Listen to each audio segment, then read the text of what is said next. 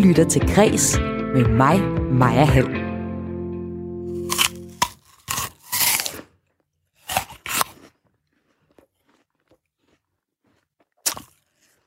Ja, i dag skal det handle om øh, alle de hverdagslyde, der omgiver os, men øh, som vi måske har glemt at lytte til. For eksempel sådan en æble her. Pia Taftrup, hun har øh, nemlig skrevet digtsamlingen Lyden af de skyer, som Lyden af skyer, som udkommer i dag. Og her efterforsker hun høresansen på sådan en po- poetisk og sanselig måde. Og det ser jeg nærmere på i dag.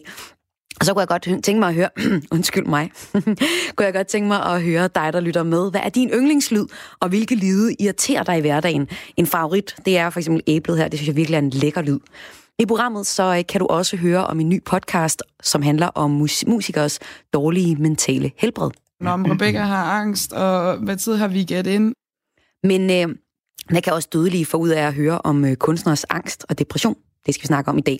Du får også ugen på vers. I dag er jeg blevet lovet et øh, punket digt om, at øh, danskerne trodser coronavirusen og tager på ferie. Det kan du altså høre her i programmet Kreds. Velkommen indenfor. Vi starter med en historie om øh, landets kulturanmeldere, fordi de er underbetalte freelancere, der er gået fra at have magt til at hudle sig igennem tilværelsen. Sådan lyder det i hvert fald flere steder fra i branchen. Derfor så foreslår en debattør på øh, online-mediet Kulturmonitor, at kritikerbranchen burde kunne søge for eksempel Statens Kunstfond, og det er noget af det, man kan søge lige nu. Det kan være en god idé. Det mener i hvert fald kulturredaktør på øh, Information, Katrine Hornstrup Yde, der også selv er anmelder for avisen. Kritikere er på nogle øh, måder øh, presset. Der er ikke så voldsomt mange øh, kritikere, der bliver fuldstændig til det job længere. Øh, det synes jeg heller ikke nødvendigvis, øh, man kan kræve, men der er nogle områder, øh, har jeg særligt tænkt på som kulturredaktør, øh, hvor det kunne være meget smart. Øh, særligt øh, scenekunstanmeldere øh, har vi brug for en ny generation af. Øh, og scenekunstanmeldere er virkelig afhængige af at kunne bruge rigtig meget tid på at rejse rundt i hele landet øh, og se alle de ting, der foregår live. Det er selvfølgelig også en, en nem løsning for, for dig som kulturredaktør at sige, at pengene skal komme et andet sted fra. Branchen er presset, og det går så åbenbart ud over kulturanmeldere, kan vi høre fra branchen selv. Hvad betaler I for eksempel en, en freelance-anmelder? Øh, vores standardtakst er 1.547 kroner for en, øh, en anmeldelse. Hvilken rolle spiller anmeldelser i jeres avis? Er det prioriteret?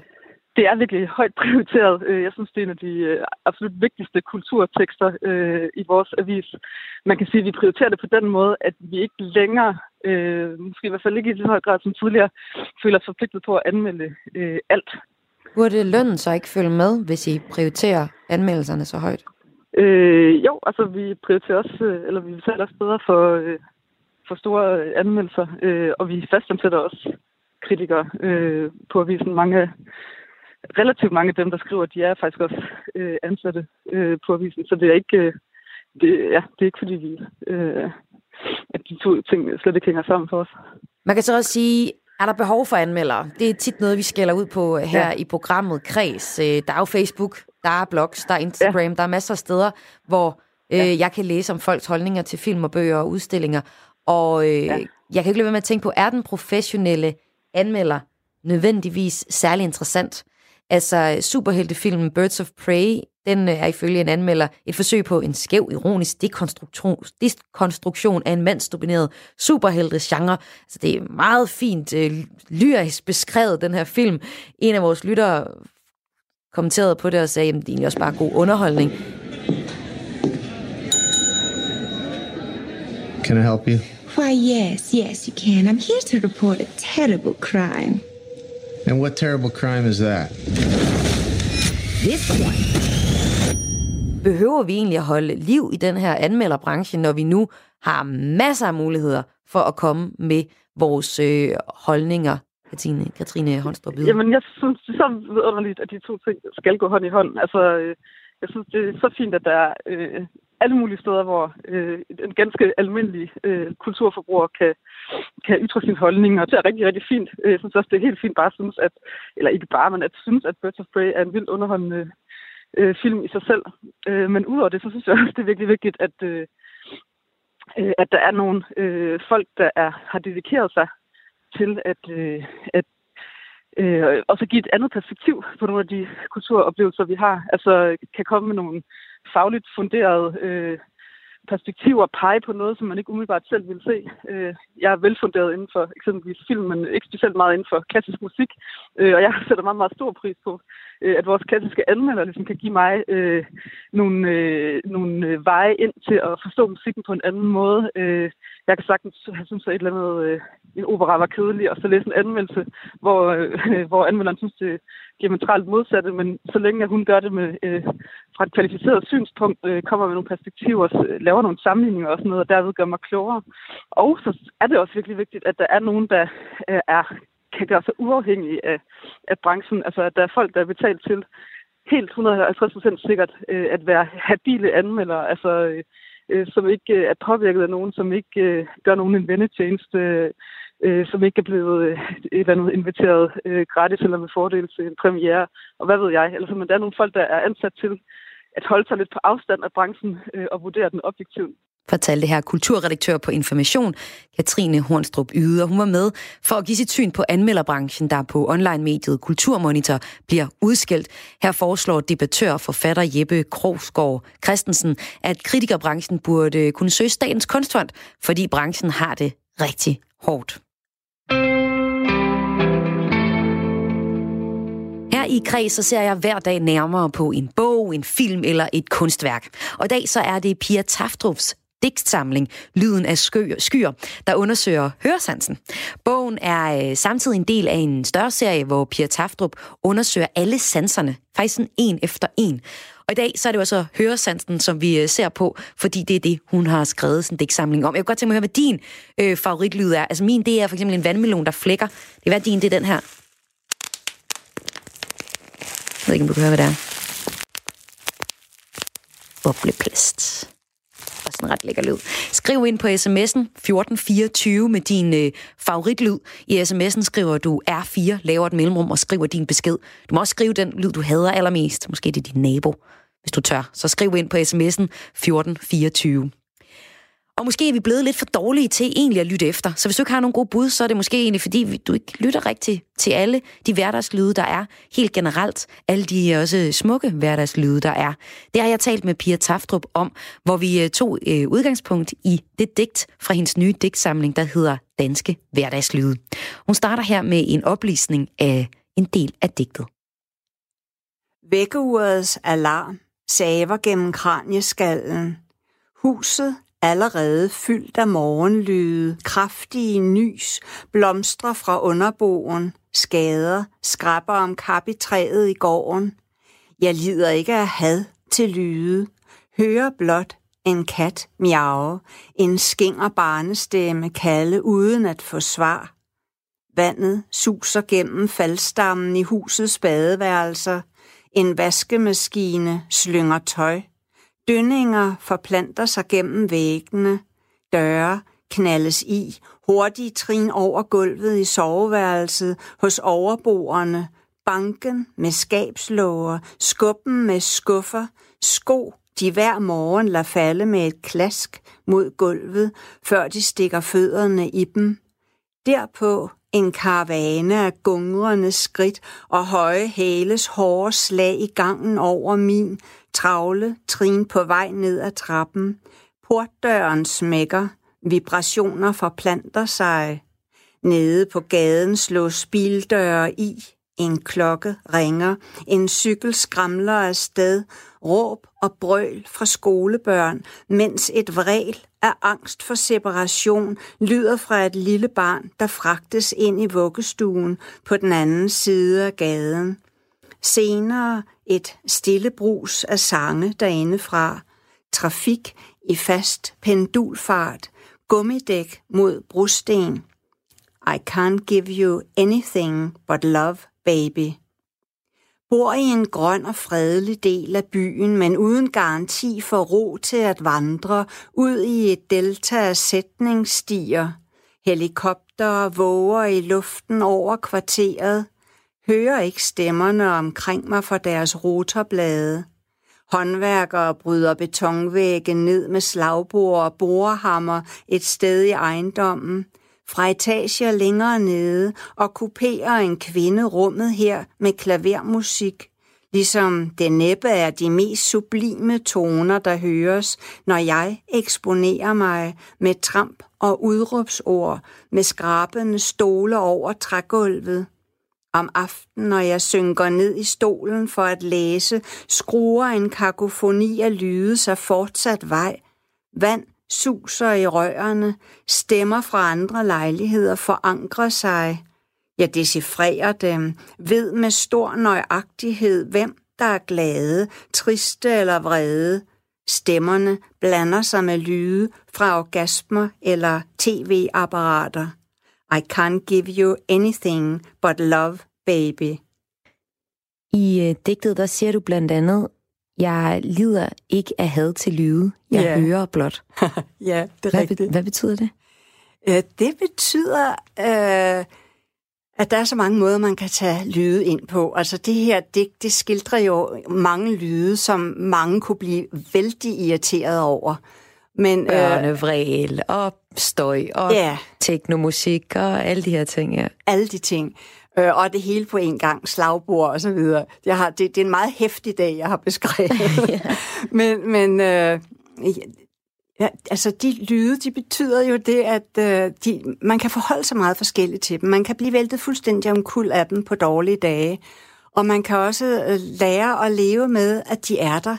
Øh, det digt, der åbner øh, min bog, Lydende skyer, øh, er et digt, der skildrer, hvordan man faktisk øh, kan lære at leve med, at de bare er der. Jeg vil godt læse bare en strofe fra det digt. Ja. Det er en kvinde, der siger, øh, eller kan du høre alle lydene, siger kvinden, der vinden tager i bygningen. De er her. Sådan er det bare. Lydene er en del af virkeligheden. Nogle gange hører du dem, andre ikke. Og sådan øh, har jeg fået det med, med lydene i, i ejendommen, at de er der, og jeg, øh, når man ved, hvem der laver dem, så lever man med dem på en helt anden måde, end hvis det er fremmede lyde. Når man holder af menneskene omkring en, så, øh, så har man et, et mere afslappet forhold til ganske larmende lyde. Øh, og det, det er noget af det, som, som digtet taler om. Og så det der omkvæd, jeg, jeg benytter, øh, det er jo sådan en overgivelse til, at lydene findes. Så selvom man egentlig befinder sig i et meget øh, turbulent sted, rent lydmæssigt, så kan man lære at holde af det og leve med det, og det er bare en del af ens liv, Det er det der omkvæd, I can't give you anything but love, baby. baby. Ja. ja. Det er sjovt, fordi når du siger det her, så minder du mig egentlig om min underbo. Øh, efter jeg fik hund, så spurgte jeg selvfølgelig min underbo, sådan, er det helt ulideligt at, øh, at høre på, når jeg kaster en bold med min hund, og den løber rundt og sådan noget. Og så sagde hun, jeg synes bare, det er så dejligt, at øh, jeg kan høre, der er nogen. Ja, Og så det... tænkte jeg, løgn. Det er simpelthen den høfligste, øh, passiv-aggressive kommentar, jeg nogensinde har hørt. Det kan da ikke være rigtigt. Det kan, være, det kan sagtens være, at hun føler en tryghed ved, at det er dig, der kaster den bold. Og hvis hun aldrig havde kunne finde ud af, hvad det er, der sker, så ville hun blive enormt irriteret over den bold. Øh, og tænke, hvad, hvad sker der deroppe? Øh, så øh, det har noget at gøre med, der er sådan en psykologisk mekanisme, der gør sig gældende. Det er, hvem laver lyden? Øh, er det en person, vi godt kan lide, så kan vi leve med utrolig meget lyd. Og, og laver du et opslag i dit hus, nu holder jeg stor fest, så synes hun sikkert, det er helt fint. Men hvis du begynder at slibe gulvet, og har glemt opslaget, så er hun måske ikke så begejstret. Ja. Så det der, hvordan man tager hensyn til hinanden og lever sig lidt ind i, i hinanden med hensyn til lyd, det er jo totalt afgørende for, hvordan man omgås hinanden i sådan en ejendom. Altså, de fleste mennesker, de lægger jo nok mest mærke til de her lyde, der er irriterende for dem. Altså for eksempel, når jeg går ned i supermarkedet, så kan jeg nogle gange komme til at lægge rigtig meget mærke til øh, sådan en indkøbsvogn, øh, der ruller, eller de der indkøbskurve, der ruller rundt. Jeg synes, det er en vanvittig irriterende lyd, når jeg lægger mærke til det. Men du lægger jo også mærke til alle mulige andre lyde. Altså, du mm. lægger faktisk generelt mærke til alle lyde, når man i hvert fald læser din, øh, din digtsamling her. Hvordan er du i stand til at registrere, og endda sådan påskynde alle forskellige slags lyde? Altså, jeg har gået rundt sådan et par år og bare lyttet og lyttet og lyttet, øh, mens jeg har skrevet øh, denne her bog, Lyden af skyer. Og tilsvarende har jeg gjort, da jeg skrev en bog om lugter og om smag. Altså, jeg koncentrerede mig om én øh, sansning af gangen. Og det er en lidt øh, besynderlig måde at arbejde på, fordi øh, normalt så er alle vores sanser involveret i vores dagligdag, de er involveret på én gang, og de er meget tæt forbundet. Nogen kan opfange en tone og samtidig se en farve og den slags. Så, så det at skille øh, sanserne ad, som jeg gør, det er sådan set et en gigantisk benspænd, men, men det er enormt interessant at undersøge, hvad for eksempel lyden er. Så denne her bog, det er ikke sådan, at de andre sanser slet ikke er repræsenteret, men hovedfokus er indsamling af lyde. Øh, det kan være et digt, der får øh, bare har én lyd, som rådhusklokkerne, hvor jeg taler om dem, og så det her digt, der har mange lyde. Øh, og ja, man, man, øh, for mig er det vigtigt at finde ud af, hvem laver lyden, hvor kommer den fra? Øh, hvis, hvis vi nu hørte ned fra gaden, et ordentligt brag, så vil vi nok tænke, ups, to biler er stødt sammen. Så løber vi hen til vinduet og kigger, og ja, to biler er stødt sammen. Og det er en lyd, vi måske genkender. Øh, så kan vi høre en anden lyd, som vi slet ikke kan sætte et billede på. Men når vi, når vi hører de her lyde, så sætter vi billeder på lydene, og der sker ufattelig meget inde i vores hoveder øh, via lyde og ord. Altså bare jeg siger et ord som spand til dig, så ser du en spand for dig. Enten ser du sådan indbegrebet af alle de spande, du har, har, har brugt i dit liv, eller også er der en bestemt spand, der står ude i dit badeværelse, du tænker på, for eksempel. Du har lyttet de sidste par år, men øh, du er måske også i en særlig situation, ligesom øh, jeg, så øh, kommer du fra landet, og øh, der kan man ret hurtigt komme til at være rimelig alene med de få lyde, der er. Tror du, det har betydet noget for dig i forhold til at bruge sanserne i det hele taget? Altså, alle små børn bruger sanserne, ikke? Øh, det, der var lidt specielt ved, ved min barndom, var, at der var ikke noget, der hed vuggestuer, børnehave og mange andre børn omkring. Så jeg var meget alene, som du så åbenbart også har været. Øh, og jeg, jeg var meget alene i syv år, før jeg kom i skole. Altså, så det var helt ekstremt. Og det, øh, så, så der, øh, det, men det var også en meget vidunderlig, uforstyrret tid. Og, og jeg vil sige, at jeg går meget ind i den tid igen, når jeg skriver, eller ind i samme tilstand, fordi man er ligesom inde ved kernen i tilværelsen, ved sansningen. Øh, og det, det er derfra, det hele udspringer. Altså sansningerne kommer jo først, derefter kommer vores tanker, så begynder vi at fortolke, hvad det er, vi har oplevet. Men man kan også sige, før sanserne, der skal man kunne gøre sig parat og være vågen og være opmærksom, fordi ellers så praller tingene af. Der kan være en dag, hvor, hvor fuglene har sunget lige så dejligt, men vi har bare overhovedet ikke hørt dem synge, fordi vi havde et problem, vi skulle have løst. Er vi generelt for dårlige til at lytte? Vi er nok, øh, der bliver stjålet meget tid fra os med de sociale medier, tror jeg.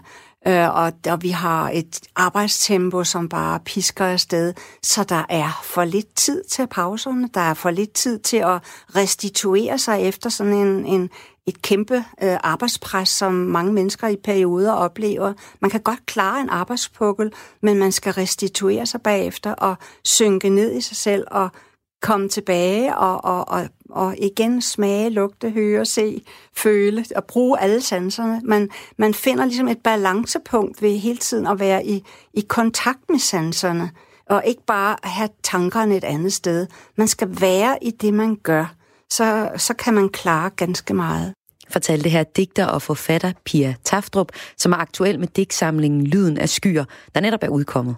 Senere i programmet så taler jeg blandt andet med en lydforsker om vores generelle forhold til både irriterende og skønne hverdagslyde.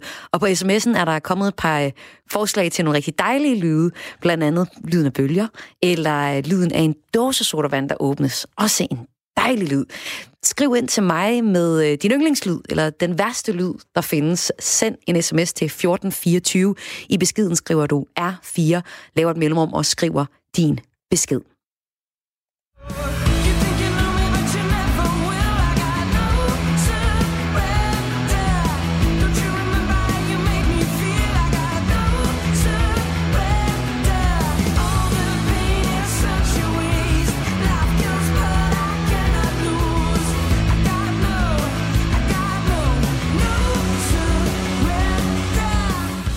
Stress, angst og depression er ikke forbeholdt os dødelige. Den øh, lever i lige så høj grad blandt kunstnere, som for eksempel som øh, hos øh, Rebecca Liu. Når Rebecca har angst, og hvad tid har vi gæt ind? I en ny podcast-serie, så byder musikvært Carsten Holm velkommen til artister og branchefolk, som åbner op for dialog og nedbryder traumer eller tabuer omkring uh, mental sundhed. Og tilrettelægger på podcasten, det er dig, Trine Ulrik. Velkommen til. Tak skal du have. Du arbejder til daglig faktisk også med kunstnere, blandt andet Felula og Livløs og Dead Made. Og øh, så er du altså tilrettelægger på, på podcasten her. Hvad det betyder for dig, hvis nogle af dine kunstnere øh, gik ned med stress eller fik en depression? Jamen, som artistmanager, der arbejder jeg jo meget 365 graders vinkel på deres karriere. Så det er selvfølgelig vigtigt for mig, det her med, at, altså, at de fungerer, øh, og at de har det godt. Så det er super vigtigt, og det er jo noget, de skal blive ved med at lave resten af deres liv, og lave det, de elsker, som er at lave musik. Vil det simpelthen være den største fordese, hvis, der var, hvis Falula gik ned med stress for dig? Altså, det vil jeg da i hvert fald blive meget ked af. Øh, fordi det var det, der skete. På. Ja. Det er i podcasten her, så er det artister og branchefolk, der åbner op for dialog og fortæller om mental sundhed og fortæller også nogle ret stærke historier om dem selv. En af dem, det er Rebecca Lu fra bandet af samme navn. Hun fortæller om at have angst, og øh, så fortæller hun så også om at øve sig i at fortælle sit band om, hvordan hun har det. Og man kan sige, at de første par år, vi spillede sammen, der så vi måske nogle gange om ugen nede i øveren, hvor jeg godt kunne arbejde mig op til at have det der overskud, hvor de ofte så altid den bedste side af mig, mm-hmm. eller jeg tror heller ikke, jeg viste det særlig meget, fordi det, var, det, det er svært at vise, det er svært for mig, det er noget, jeg stadig øver mig i. Men når du sætter dig ind i en turbus og er sammen døgnets 24 timer i 14 dage, så kan du ikke skjule det længere. Yes. Og jeg tror, det har været en af de største udfordringer for mig ved, at især 2019, vi har spillet rigtig mange koncerter, alting går rigtig godt. Jeg har også skulle sådan overgive mig lidt til at stole på, at de andre godt kan rumme når jeg har det svært, og når jeg får angst, når vi er i bussen, eller, eller når, altså, når jeg ikke kan skjule mine følelser mere, fordi at, at vi er så meget sammen intens, og jeg synes faktisk, at de, øhm, de håndterer det ret fint, og vi er ret gode til at snakke om nu. Mm. Altså det tager, det tager noget tilvænding, men vi er faktisk ret gode til sådan at afmontere de svære ting, og ligesom tale om det, som om det var almindelige øh, hverdags problematikker, ligesom hvis bussen brød sammen, eller mm. vi skal fylde benzin på, når Rebecca har angst, og hvad tid har vi gæt ind, eller sådan, mm. på en eller anden måde er det meget rart at tale om, om tingene på den måde, fordi det gør det sådan ufarligt, og, og det, giver, det giver plads til i hvert fald for mig, at, at det ikke er sådan en big deal, men det er jo faktisk ret mm. naturligt for mig, fortalte her Rebecca Lu, og det fortalte hun faktisk til en ny podcast om netop musikers helbred. Trine Ulrik, du er tilrettelægger på den her podcast, og du arbejder også med musikere til dagligt. Vil du egentlig vurdere, at kunstnere er sådan mere udsatte end os andre mennesker over for stress, angst og depression, som vi jo hører en del om i det hele taget? Ja, altså der er jo undersøgelser, der viser, at musikere har tre gange så stor tendens til angst og depression, så de er klart mere udsatte. Hvorfor øh, tror du det er det? Jamen, jeg tror, det er meget, altså de her blandt andet skæve arbejdstider, altså det, når du er på tur hjemme, du arbejder, når din familie og venner har fri, og ja, skiftende døgnrytmer og så videre, der kan være svært at håndtere. Ja. I podcasten så møder vi også øh, Jonas Schmidt, der er frontsanger i øh, Blau Blume, og øh, han har haft en depression, fortæller han her. Skal jeg står i, i, i stuen og kigger ud sådan af vores vindue, hvor vi bor på fjerde, øh, og kunne sådan se lyset på sådan en, en særlig måde, og jeg stod og holdt mig for ørerne, for ligesom at få øje på et eller andet. Eller sådan, der var et eller andet øh, rum derinde, jeg kunne mærke, som jeg blev holdt fast i, inde i mig. Øh, og, og det var jeg nødt til at, ved at sådan holde mig for ørerne, kunne jeg sådan langsomt bekræfte mig selv i, at jeg var altså inde i det her rum. Jeg blev lukket inde i det her rum, ikke? der var inde i mig. Jonas står i sin lejlighed i København en decembermorgen 2017. Han er lige kommet tilbage fra en koncert i front for bandet Blau Blume. Måske var det Berlin. Måske var det Hamburg. Han husker det ikke. Han er halvfuld udmattet og han har store plamager i hovedbunden, efter at hans hår er faldet af i totter i de seneste par uger. Han burde måske være klar over det, men han aner det ikke. Han er blevet skubbet ud over kanten og er på vej ind i en depression. Og så tror jeg, at jeg får sovet lidt på en eller anden måde. Øh, men jeg vågner simpelthen ved, at, at jeg, sådan, jeg har et, et, et angstanfald, og min, min kæreste skal til ud af døren, og hun ser på mig og kan ikke sådan, har jeg aldrig set mig på den måde før i øjnene. Øh, og, øh, og, og øh, så kan jeg, jeg kan huske, hun går ud af døren, og jeg ligesom sidder der i sengen. Og fem minutter efter, så kommer hun tilbage. Og så, så taber jeg simpelthen bare min, min krop. Altså, fortalte her Jonas Schmidt, der er frontsanger i Blau Blume, og det fortalte han til en ny podcast om øh, musikers helbred. Podcastens tre første afsnit, de bliver gæstet af seks artister, men øh, mindst at de tre efterfølgende episoder byder på øh, nogle øh, branche, branchepersoner, og Trine Ulrik, du er tilrettelægger på den her. Er podcasten egentlig relevant for andre end, end musikere og branchefolk? Altså det synes jeg, den er, fordi stress er jo en folkesygdom, øhm, og alle kan blive ramt af depression også. Hvad tænkte I dengang, I lavede den her om, at, at, man, at jeg kunne få ud af den? Jamen, budskabet med podcasten er jo, at tabuer, de skal tales væk, og at øh, sårbarhed, det er en styrke og ikke en svaghed. Så det vi gerne vil, det er, at vi vil jo gerne i tale sætte det her. Og det gør vi blandt andet med de her personlige historier, men også mere nogle faglige input også. Jamen, hvad kan de der branchehistorier også? Altså, hvor, hvor det er øh, for eksempel fagforeningen, der kommer ind og, og fortæller om, hvordan, hvad de arbejder med det? Jamen, jeg tror, at de arbejder lidt på samme måde, som en hver anden fagforening vil gøre, øh, og blandt andet kan stille altså hjælp med psykologer i forhold til sygemeldinger og så videre, hvad man kan gøre der er det blevet lidt mere populært, eller mere okay? Altså, da I skulle ud og have fat i for eksempel Blau Blume og Rebecca Lou til at fortælle deres historier. Vi har også, øh, jamen, der er flere forskellige kunstnere, der fortæller deres historie om øh, mentale øh, sundhed. Er det blevet mere okay, end det var tidligere, tror du, at fortælle det her som kunstner? Altså, det tror jeg, det er. Øhm, og jeg er også virkelig glad og taknemmelig for, at deltagerne her, de var så modige, at vi lå dem op og fortælle de her historier, fordi det er bare så vigtigt, at vi i tale sætter det her. Og det kan man altså høre i øh, podcasten Kunsten at afmontere det svære, som øh, du kan finde på blandt andet Spotify og iTunes. De første to afsnit ligger nu, de næste de kommer drysende. Der er seks i alt. Trine Ulrik, tilrettelægger på podcasten. Tak fordi du var med. Selv tak. Du lytter til Græs med mig, Maja Hall. Og øh, nu skal jeg bede dig spidse ører, fordi kan du høre forskel på de her to stykker sandpapir?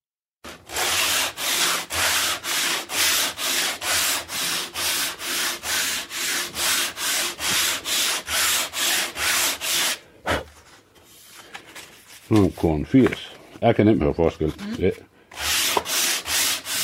Kan I høre forskel? Ja. Hver dag så ser jeg nærmere på en bog, en film eller et øh, kunstværk. I dag så er det Pia Taftrups digtsamling Lyden af skyer, der undersøger høresansen og ser nærmere på hverdagslyde. Og øh, Nils Bjerg, nu skal jeg byde velkommen til dig. Jeg kan ikke høre forskel på de her to typer øh, sandpapir. Hvad er forskellen? Øh, jeg tror, at Palle han siger, at forskellen på de der to stykker sandpapir er, at det ene er mere finkornet end det andet. Men kan man høre det? Det kan man i de der optagelser der, hvis man hører dem med høretelefoner på. Ja, man skal høre godt efter. Og ja. Niels Bjerg, velkommen til. Du er komponist, og så er du en del af WeGo, der har produceret lyde- eller podcast-serien Optagethed, hvor I portrætterer almindelige mennesker gennem deres hverdagslyde. Og øh, Sandpapirsmanden, det var Palle Larsen fra Ringkøben. Hvorfor er det interessant at høre hverdagslyde som, øh, som dem her? Jamen, altså jeg kan jo bruge lydene til at tage dem ind i min computer og lave noget musik ud af dem. Det er det, jeg kan bruge dem til, men i den her podcast, der beskæftiger vi os med, med helt almindelige mennesker, der, der bare har nogle lyde i deres liv, og, og det er interessant at høre dem fortælle om det, fordi at det giver sådan en idé om, hvad de er for nogle mennesker, fordi vi har jo alle sammen lyde i vores liv, og tit har vi de samme lyde. Vi har alle sammen en elkoger, vi har alle sammen en bil eller et eller andet. Men det er de lyde, som personen lægger mærke til, som vi hører om. Og det er jo det, der betyder noget. Det er det, der siger noget om personen. Men det er jo også mange ordinære lyde, altså sandpapir. Hvorfor skal vi lægge mærke til det?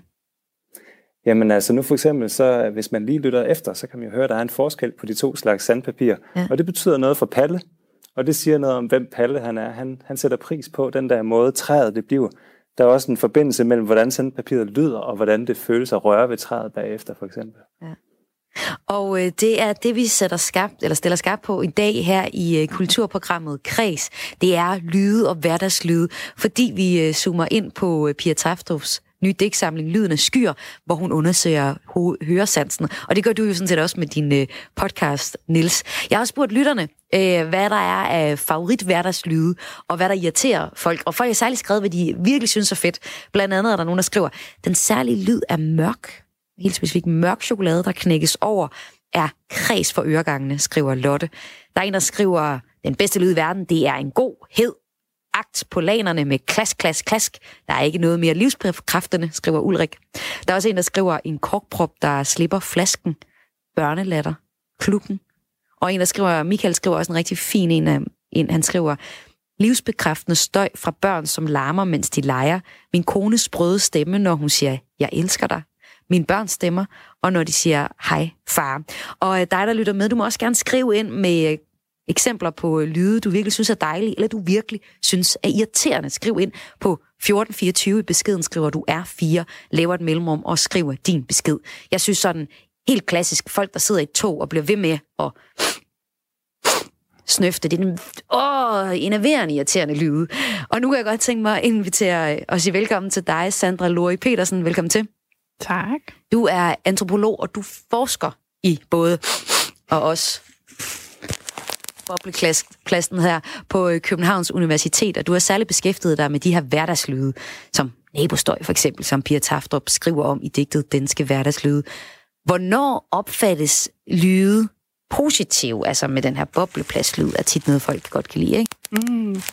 Og snotlyden, som jeg ikke tror, jeg er alene om at have. Godt spørgsmål. Altså, det man i hvert fald kan sige, er, at det her med, hvordan vi opfatter lyde, det handler rigtig meget om, hvilken kontekst vi opfatter, vi, vi oplever lyden i, kan man sige. Ikke? Så hvilken situation er vi i, når vi hører lydene, øh, og hvad forventer vi af den her situation? Hvis du sidder i toget og hører lyden af, så ved du måske godt, at du ikke øh, kommer væk lige forløbig. Så der kan være, at der er en ekstra frustration knyttet til, at du ligesom mangler kontrol over... Øh, dit eget, dit eget øh, auditive rum i den forbindelse. Har du et godt eksempel på, at øh, vi synes, at, at de her lyde, altså for eksempel, du har et eksempel med en kvinde, der kan høre sin overbo gabe. Hvad er historien der? Det, historien der, det, det handler om, øh, jeg arbejder lige for tiden med, hvordan folk, der bor i lejligheder, oplever lyden af deres naboer, og hvordan de oplever de her, hvornår de oplever de her lyde som generende. Ja. Øhm, og der viser det sig jo, at øh, nogle gange så er vi mest opmærksomme på lyde, når de er problematiske, men der er en hel masse lyde, som er med til at forme vores hverdag på alle mulige forskellige måder. Øh, og for nylig talte jeg med en kvinde, jeg kender, som jeg tidligere har diskuteret det her projekt med, og hun sagde, at siden vi talte om det sidst, så har hun bemærket, at når hun sidder øhm, i sin stue om aftenen, normalt er det lige omkring kl. 10, så kan hun høre sin underbog gabe. Og så opdagede hun, at hun ligesom har fået den her vane med, når hun hører gabet, så kigger hun på sit eget ur og siger til sin mand, at nu, nu, skal, vi tage, nu skal vi tage i seng. Ikke? Så det er noget, hun hele tiden har gjort. Hun har måske ikke været bevidst om, ja. at det faktisk var en lyd, der ja. ligesom satte det i gang. Og det er en meget fin måde at acceptere, at man kan høre sin nabo gabe på, fordi det er jo også nogen, der synes var vildt irriterende. Jamen lige præcis. Og dig, der lytter med, kom endelig også med de irriterende lyde. Skriv ind på sms'en 1424. I beskeden skriver du R4 og laver et mellemrum. Der er så mange, der kommer med ting, de virkelig godt kan lide. Der er en, der skriver, lyden af en tung bog, der smækkes nænsomt. Den er uimodståelig, også for mine skønne elever på Karlebo skole. Og der er en, der skriver lyden af stillhed. Ikke bare stille, men fuldkommen stillhed. Den oplever jeg en gang om året i Sverige ude i fjellet om vinteren, hvor sneen isolerer for alle lyde. Så er der fuldkommen stillhed. Det er næsten skræmmende, men er deles pragtfuldt, skriver Per. Det lyder jo som om, at folk faktisk lytter efter. Hvad siger I egentlig? Er vi blevet for dårlige til at lytte efter og sanse lydene omkring os? Altså, eller er det bare nogle pragteksemplarer af folk, der skriver ind? Hvad siger du, komponist Niels Bjerg? Øh, jamen, altså man kan sige, der, der er jo meget lyd i vores hverdag, mange steder i hvert fald, så vi er måske lidt tykhovedet, eller nogen er blevet lidt tykhovedet i ørerne Øh, men til gengæld så er der også kommet mange ting frem, som for eksempel Pia Tafstrups fantastiske digtsamling, som jeg har haft glæde af at læse lidt af. Men også andet lydkunst, sådan, hvor, hvor man opfordres til at lytte til almindelige lyde som, som musik, eller som kunst, eller på en, på en kunstnerisk måde. Øh, man bliver opfordret til at stoppe op og, og lytte til livet og, og anskue livet på den måde. Så det synes jeg er fantastisk. Ja, vores lytter ser i hvert fald ud til at være nogle af dem, der er ikke så tykhudet, men, men, men tynd lyttende, eller lytter meget til ting omkring sig. Men øh, hvad, hvad siger du egentlig, lydforsker Sandra Lori Petersen? Er vi gode nok til at lytte efter og sanse? Øh, altså, jeg ved ikke, om det handler om, vi, om vi er gode eller dårlige til det, men det er måske noget med at give sig selv øh, tid til det, og, og være opmærksom, og nogle gange også øh, være langsom i forhold til at sanse, uden at have et bestemt formål, som jeg også synes er noget af det, Pia Taftrup beskriver rigtig fint. Øh, og det gør vi måske det gør vi måske ikke så meget. Men det kan være, at der, der er noget, der er i gang med at ændre sig der. Hvad mener du med det? Jamen, jeg synes, det virker som om, at nu har, nu har vi sådan i lang tid fokuseret på, at vi skal være hurtige og effektive, og vi er blevet meget afhængige af forskellige skærme, som vi bliver nødt til at løse alle mulige opgaver øhm, på og med. Men, øh, men altså for eksempel er det jo interessant det her med, hvor, hvor populær podcastmediet egentlig er blevet, som sådan et rum, folk kan skabe for sig selv, hvor man kan være privat og måske øh, også få mere plads til, til nogle indre billeder og til, til fantasi. Så jeg tror, det er meget rigtigt det her med, at vi har, vi har brug for langsomheden og for at være mere i kontakt med sensorne, som en måde for, for simpelthen at få det godt og for at modvirke stress osv. Og der kan man jo så gå ind og lytte til øh, Nils Bjergs, din pop podcast. Du er, en del, du er komponist og en del af WeGo, og har altså den her øh, øh, podcast, hvor I zoomer helt ind på lyde. Den hedder Optagethed. Tak fordi du var med. Og Selv også tak. tak til dig, Sandra Lori Petersen. Selv tak. Temaet omkring høresansen fra dagens værk, hvor jeg i dag ser nærmere på øh, Pia Taftrups digtsamling Lyden af skyer. Senere i programmet, så kan du øh, høre en dansk lærer og en litteraturformidler gå i kødet på Pia Taftrups digt om regnvejr. Og her er det altså også dømt langsomhed i, i oplæsningen og sanslighed i den. Dig, der lytter med, øh, skriv endelig ind med dine øh, bud på gode og dårlige lyde. Har du en hadningslyd, for eksempel åh, den der lyden, jamen, det er en helt god klassiker, altså negle på tavlen. Jeg får kuldegysninger. Bare jeg snakker om det. Skriv ind på sms'en 1424, beskeden skriver du R4, laver et mellemrum og skriver din besked.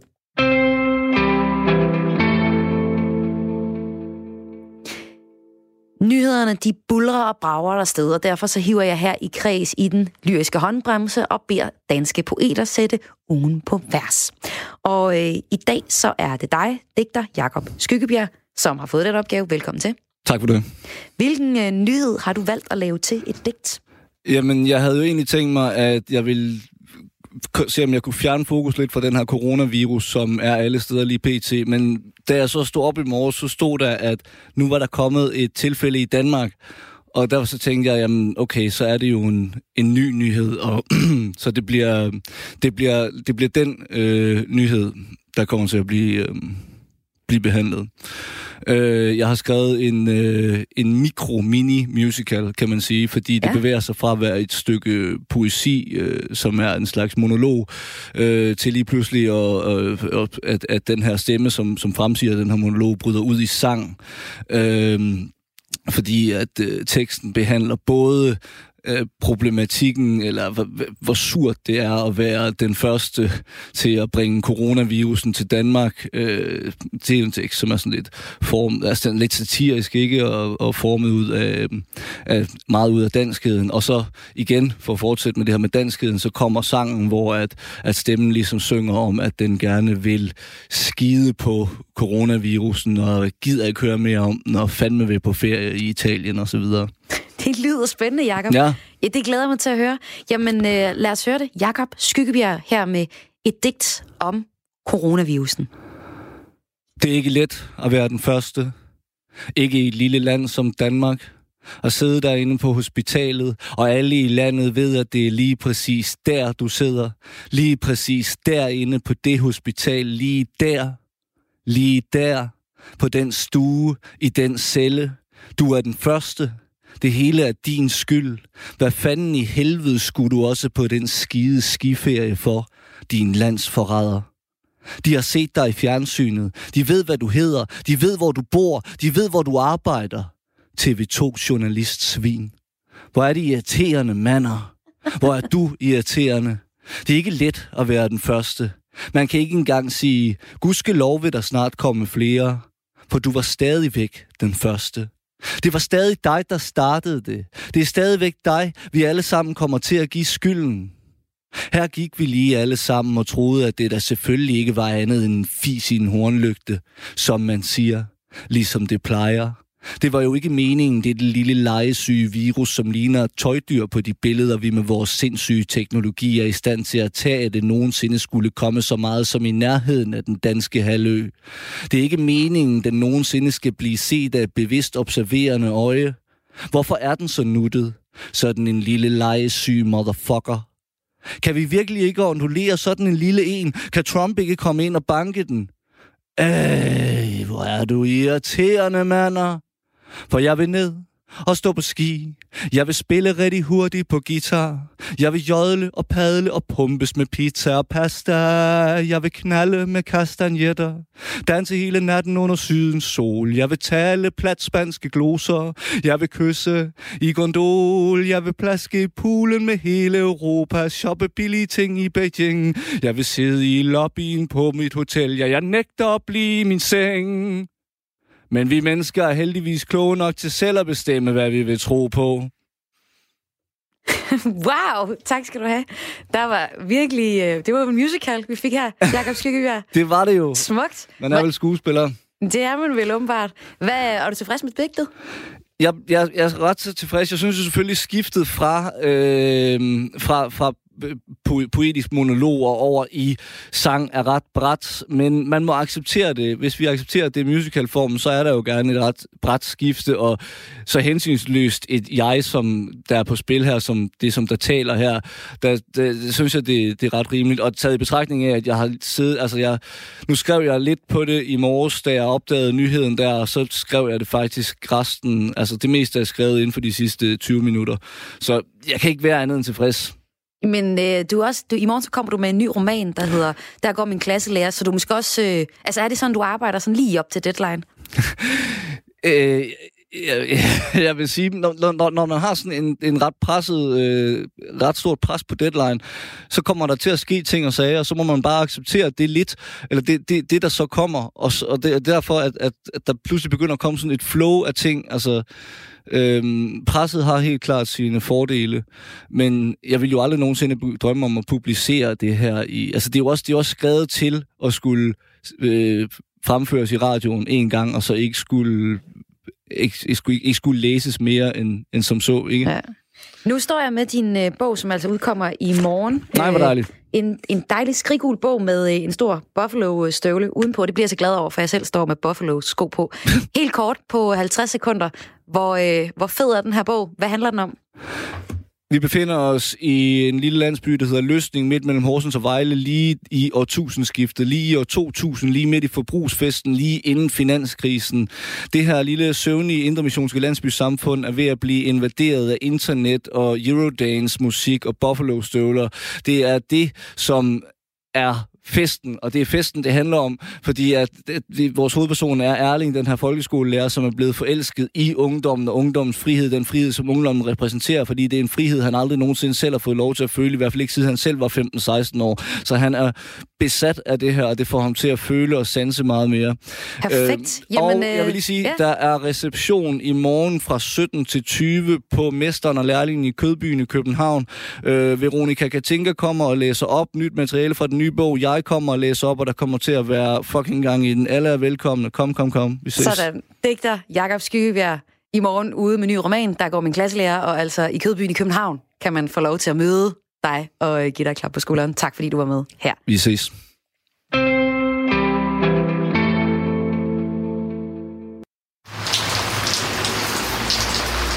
Nu skal vi tilbage til dagens værk, som jeg stiller skarp på i dag. Nemlig hver dag, så tager jeg en film, en roman, en, et lækkert stykke kunstværk og øh, undersøger det. Og i dag så er det Pia Taftrups digtsamling Lyden af skyer, jeg, hvor, jeg under, eller, hvor hun undersøger høresansen, og den hopper jeg med på. Og det du kan høre bagved, det er jo selvfølgelig lyden af regn. Og det er det, det skal handle om nu. Måske ikke dit favoritlyd, Faktisk en af mine favoritlyder, når man ligger der om øh, aftenen, og sådan, jeg har et skråvindue, og så hører den her lyd. Det er ret lækkert. Nu skal du høre en samtale mellem Katrine Damgaard, der underviser på HF i dansk, og Morten Petersen, der er litteraturformidler, der analyserer digtet Regn af netop Pia Taftrups nye digtsamling, som Måske kan de hjælpe os lidt på vej med at forstå den. Klippet er fra programmet Småt Op med vært Jens Folmer Jebsen. Så nu kan du godt læne dig godt tilbage og virkelig høre efter. Vi sætter tempoet helt ned og lytter til Pia Taftrup, som læser digtet op. Det har regnet, mens vi sov, rendet, rislet, silet, men vi hørte det ikke. Regnen er allerede stillet af, mærker den først nu som lugt, når vi er vågne. Prikregn, trommeregn, styrtregn, dråbeslag i vekslende styrke. En byge har passeret huset, danset sig skråt frem gennem luften. Dråberne mod blade og tag satte måske deres sående spor af lyd i en drøm. En vag erindring sidder tilbage om at gå ud i haven efter en opblødt rose fra et råt duftende rosenhav. Regnlyden, som slag af vinger, er væk. Det er kun lugten af regnen, der endnu hænger i træer og græs, eller trænger frem af den dyngvåde jord. Vi hører det drøbe stille, drøbe fra tag og tagrender, træer og blade, dråbe toner. Vi lytter til vandets sprog, til vand, der skyller frem, strømmer, klukker, driver. Vandet lever, har sin egen form for hukommelse. Havet husker, at det engang var en dråbe. Floden erindrer sit udspring som kilde. Vi lytter til vand i bevægelse, til bækken, til åen, til lyden af havet og tidevandets træk, til støvregn, stikregn, slagregn, når dråberne rammer søer, blade, græs, den nøgne jord. Regnlyden som slag af vinger er væk. Det er med dine ører, der høres. Det er med mine ører, der høres. Midsommers tone, når kirsebærets saft har sat sig i fuglens sang. Sådan. Det var da en effektiv afslutning, må man sige. Men øh, ja, hvad, øh, jeg kan lige starte med at spørge dig, Morten, som jo er så systematisk omkring øh, din øh, analyse der. Det er jo ikke en sonet, det her. Nej, det er det ikke. Der er heller ikke, der er heller ikke nogen parrim eller noget. Nej, øh, det er der heller ikke. Øh, men der er jo trods alt stadigvæk strofer. Ja. og der er også nogle sammenhænge mellem dem. Øh, sådan at den for eksempel, altså de første to, øh, de første to strofer er, går over i hinanden, øh, afslutter sig med et punktum. Øh, så, så de skal læses sammen. sammen ja. øh, og ellers så er det jo sådan på den måde, øh, at de er lukket af. Men ellers så er det jo en, øh, det er jo en sansning det, det må man sige. I meget høj grad, ikke? Og det er i høj grad, altså lytte, eller det er at lytte eller lytte. høre, ja. øh, som, som træder, træder frem. Katrine, hvad, hvad tænker du, når du sådan lige blev født ind i det her digt, der faktisk er digteren selv? Ja, men, men igen, sanserne og, og, øhm, og at man, at man hvad, hvad genkender man i digtet? Øhm, hvad genkender du? Øhm, jeg genkender øh, for eksempel øh, fra et råt duftende rosenhav. Ja. Øhm, det her, altså før det står der om at gå ud i haven efter en oplødt rose. Øhm, de der lugte, der er efter regnen. Øhm. Så du har ikke bare, øh, du har ikke bare høresans med, du lugter faktisk også de her billeder. Ja, mm-hmm. ja. ja. Øh, jeg ser dem tydeligt for mig. Ja, øhm. og ser dem, du har synsansen med også. Mm. Øhm, mm. Ja. Øhm, mm, fantastiske billeder. Ja, en, en vag erindring sidder tilbage om at gå ud i haven efter en opblødt rose fra et råt duftende rosenhav. Mm. Ja, det er da meget fint, øh, fint billede. Hvad, hvad, Morten, har du, kan du prøve at gå lidt videre med dine analyser af tingene her? Ja. Øh, Hun sover jo. Ja, altså vi, vi har jo ikke... Altså, men hun vågner jo også op. Ja, det gør hun øhm, jo. Altså for, fordi at konstatere, at det har regnet, mens vi Så hun sov. kan skrive digtet. Ja, så det er jo en, mm. altså, det, det er jo en sansning, som, som, som eksisterer øh, derude. Øhm, og vi kan, vi kan mærke det i samme øjeblik. Altså duften af regnen mm. mærker hun i samme øjeblik, hun slår øjnene op. Altså, og det, det er og, det, som og er. det er sjovt det der med, at hun mærker, øh, mærker den først nu som lugt. Ja. At man mærker en lugt. Ja, det er næsten sådan Hvordan- synæstetisk. Ja. Øh, det dufter lysegrønt af græs. Ja. Sådan- Mirakuløst grønt. Ja, Ja. mirakuløst grønt. Ja, mirakuløst grønt, ja. Og så synes jeg, at det er, det er interessant, øh, den der regnlyden som et slag af vinger er væk. Øh, Ja. altså, vi får forbundet det med en anden sådan naturoplevelse. Altså mm. den der sådan en, et brus af vinger, næsten, man kan næsten se sådan en stæreflok, der Ja. letter, som er sådan... Pff, Ja. eller jeg, jeg kommer til at tænke på et haiku, jeg læste en gang af... Hvem var det nu, der skrev det? Det hed Sartori. Måske var det Peter Laugesen. Ja. Øhm, hvor han, øh, hvor han, øh, han taler om Sartori er det der indsigtsøjeblik af indsigt i, i buddhismen, ikke? Ja. Øh, hvor man ind- opnår den komplette Komplette syn på det. det komplette Ja, forståelse, forståelse af det, ja. alting. Ja. Øhm, og det oplever han som sådan en, en, en, en, en, et brus af vinger. Så, så, øh, men man kan se, at regnlyden som slag af vinger er væk. Det kommer igen. Mm. Mm. Så det er næsten en form for omkvæd. Som nu er jeg Ja. jo, kan jeg godt lide popsang, jeg skriver popsang. Nu kommer der Ja. igen som popsangs omkvæd her næsten, når hun bruger det. Ja, præcis. Øh, men, øh, men hun har jo ikke hørt den. Har hun ikke sovet fra, fra øh, vingerne af regnlyden af som slag af vinger? Men jo, jo det voldsomme regn, Ja. regn har hun vel ikke hørt, men, men hun, hun siger jo også, øhm, at vi hører det drøbe stille. Altså hun vågner jo op, Det er og, efter- så, det er efter, og så er det øh, efter den vilde øhm, Ja. regn. Ja. Så hun kan Øh. ligesom fornemme, altså hun kan fornemme regnens, eller alle de der forskellige former for regn, ikke? Fordi Ja, der er jo præcis. rigtig mange forskellige, det har, det har rendet silet, ja. rislet. Helt vildt. Vi Det er det, hører der det, er så- ikke. Regnen er allerede stillet af, men det er prikregn, trommeregn, ja. styrtregn, dråbeslag, Ja. ja. vekslende. Altså, Ja. ja. så hun forestiller sig alle de der... Ja, det er nærmest efterbyrden af den store regn, der ja, lige hun- præcis, hun- hun ikke? op til sådan en- den logiske konsekvens Sekvens. af, at det har regnet Ja. i løbet af natten. Ikke? Ja. Mm. Men man siger jo også, der findes jo sådan et fantastisk ord, der hedder petrikor, tror jeg det udtales, mm. som handler om, hvordan jorden og stenene lugter, når det lige har regnet på Ja. dem. Så Mm. opstår der en helt ny øh, duft. Ja. Øhm, så det er måske også lidt den, hun er ude efter, øh, at, at, en samhørighed med naturen. øh, Ja, det tror måske jeg, er det der er. Øh, hvad synes I om det? Katrine, du satte nogle gode billeder i. Ja, jeg synes, at det er et, et fint digt. Øhm, netop det er fascinerende, at hun, at hun beskriver regnen på så mange måder. Øhm, Mm. øhm, Jeg kan bedre lide det læst end hørt. Ja. Øhm, Men hvad er, det, hvad, er det, en, hvad er det, en forfatter kan give til ved at læse det op, sit eget digt op? Fordi det, det giver vel endnu mere, når forfatteren læser selv, eller hvad? Ja, eller så fratager det noget. Altså, fordi nogle gange så... Altså, hvis man... Hvis, jeg har for eksempel en helt egen anden rytmefornemmelse af det her digt, end, mm. end hun har, ikke? Og hun, hun læser det op med sådan en meget sådan markant øh, diktion, ja. øhm, som, som ligger meget ret fremmed, og som, som virker sådan lidt stiliseret på en eller anden måde. Ja, og jeg, og jeg synes faktisk, at øh, i starten var jeg sådan lidt, der kunne jeg ikke komme, der kunne jeg ikke komme ind i hendes... Men efterhånden, som hun blev ved, så kom jeg ind i... Ja, og det tror jeg, ind i sådan tror jeg også, det er, når man sige. når, man, når man hører det, fordi at, at så afløser, øh, altså de forskellige billeder, de forskellige metaforer afløser hinanden i sådan en strøm, som man ikke rigtig kan stoppe. Man har ikke nogen kontrol over den. Mm. Man er ligesom nødt til at lade dem slå ind over sig. Ja.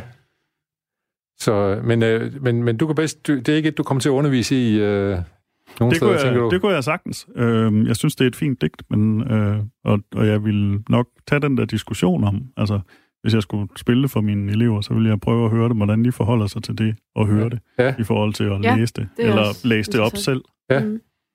Men det er sjovt, du valgte jo, du ville gerne have, at vi skulle høre Dan Torell læse digtet over og sådan noget. Ja. Og det gav jo også noget, noget helt særligt. Men, men det, det, på en eller anden måde, så, så, så hænger det også lidt bedre sammen med, med rytmen i digtet. Jeg synes, jeg synes måske ikke, øh, den måde, hun læser digtet op på, øh, den, det, det er sådan lidt anderledes i forhold til, hvordan jeg... Jeg synes, det virkede meget sådan 80'er-agtigt. Jeg Ja. fik sådan, Ja. Det lyder som, Ja. ligesom, når, når, når Søren Ulrik Thomsen, han læser Jeg er levende der i, Ja. tilbage. Ja. og så man ved ikke rigtig, hvad man skal tro på ham, eller hvad? Nej, ikke helt. Godt. I skal Mm. tusind tak. Her var det Katrine Damgaard, der underviser på HF i Dansk, og Morten Petersen, litteraturformidler, der analyserede digtet Regn. Og det øh, er digtet Regn, det er netop i øh, Pia Taftrups nye digtsamling. Og øh, det gjorde de i, øh, i småt op et, programmer, et program med Jens Folmer Jebsen, som vi også sender her på kanalen. Og hvis du kunne tænke dig at lytte mere til det, så kan du finde hele programmet. Det sender de øh, hele programmet om digte i uge 10. Så går du bare ind og finder det som podcast. Og det her, det var så afslutningen på øh, dagens værk. Hver dag kigger jeg på en film, en bog, et eller andet stykke kultur, som jeg synes er super spændende og aktuelt, og prøver at dykke ned i det. Og i dag, så var det altså digtsamlingen Lyden af skyer og Pia Taftrup, som jeg så nærmere på, og zoomede helt ind på, hvad lyttesansen betyder for os. Tusind tak til alle jer, der skrev ind på øh, sms'en. Bliv endelig ved med det, og øh, når I ikke kan skrive ind på sms'en længere, fordi nu slutter programmet for i dag, så kan I skrive ind til os på kreds radio4.dk, og det er k r a e s radio4.dk. Skriv med risros, tips til kultur. Det her, det var alt for kreds i den her omgang. I øh, redaktionen sidder Karoline Kjær Hansen, Lene Grønborg Poulsen, og jeg hedder Maja Hall.